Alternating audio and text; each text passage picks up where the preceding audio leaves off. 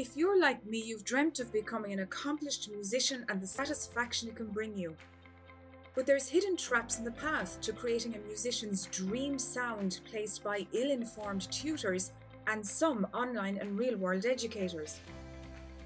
We are forced to answer hard questions like how to grow as amateur musicians using time learning our craft intelligently, or how to achieve pristine musical sound quality without sacrificing wasted dollars. Finally, those questions and more can be answered after 20 years of research, trial, and error.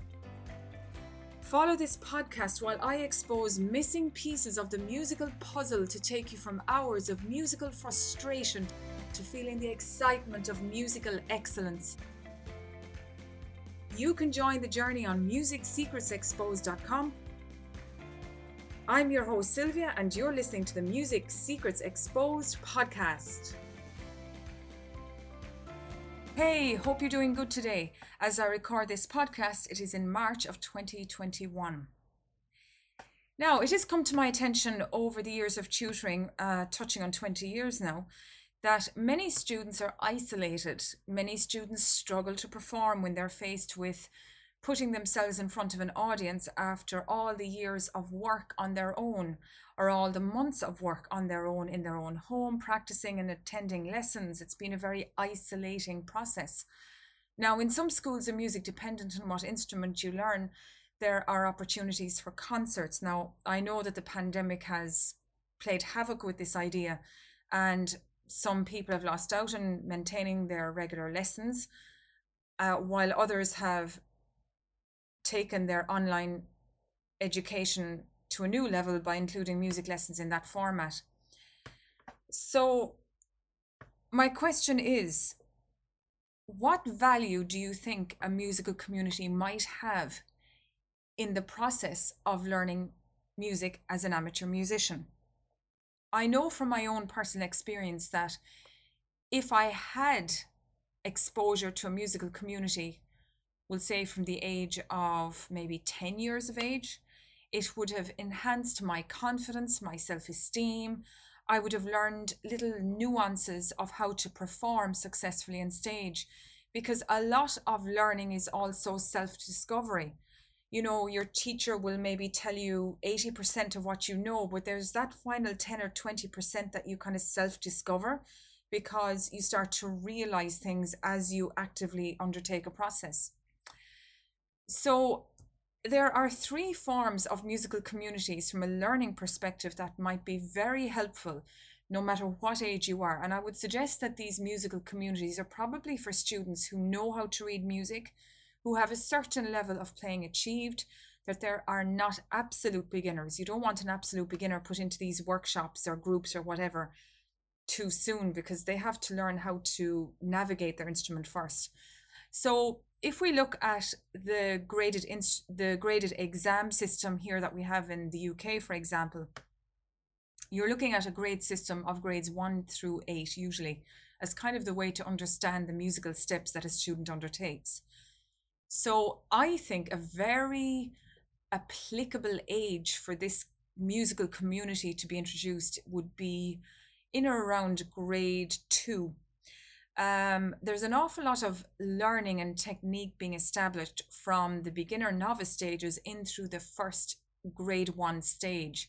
And then when grade two comes along, you can see this change that takes shape in the students' uh, performance, level of performance, and confidence, self confidence in relation to how they're handling their instrument. And at that point, that's where a group or a workshop might be brilliant to introduce to the student because what it can do is for the shy student it can bring them on because they see their contemporaries playing in front of the group or in a workshop setting. The teacher might be working with students who are playing different instruments and then things like struggles with rhythm and texture and sound might be understood from a completely new level or a new perspective. Now, when we think of a mastermind, that's a completely different set of circumstances. A mastermind is more for a student who is at the upper echelons of musicality in the sense that they have advanced skill.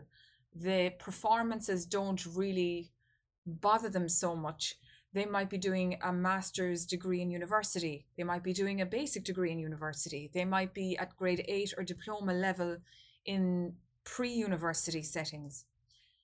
So my focus as a tutor, because these are the people I've worked with for 20 years, are for the amateur musicians, the one that just genuinely want to create this most beautiful sound. They have dreams of sounding their pieces like the professionals they hear in YouTube videos. They just want to be able to touch and caress their instrument and just pull out musicality with ease. But sometimes what can get in the way is all the self doubt, self criticism when they compare themselves to others. You know, they, they shake on stage and they're dealing with all this tension and they don't know how to manage that tension. And again, this is where the workshop or the group can be a great asset. Now, if we think about jamming, jamming is another aspect to this. Jamming is something where a student can meet their own friends who play other instruments at the weekend and just have fun. Whereas the group setting might be more focused on a target task, or the workshop might be focused on a technique issue, or the playing together within a formal group setting. Now, we can say that the group or the workshop might take place once a month. We might say that jamming sessions should take place nearly every weekend when time permits, because of course there's lots of other things in life that takes students interest or time such as exams in school and just general life as a whole. So I just want you to think about this and I'd love to hear your feedback. Would you, as an amateur musician, would you love to be part of a group or workshop? Would you like to attend workshops with like minded musicians in the same age bracket as yourself?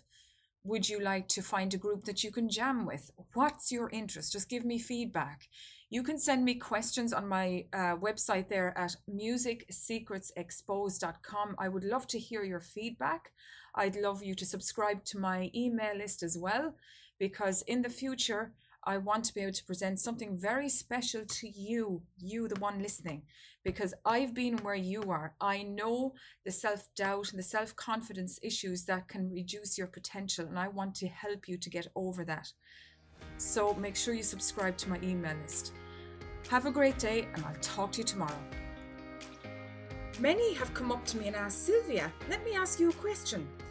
I've started learning music, but I am stuck. I can't get the sound I dream of. I've spent time and a lot of cash. I'm so frustrated.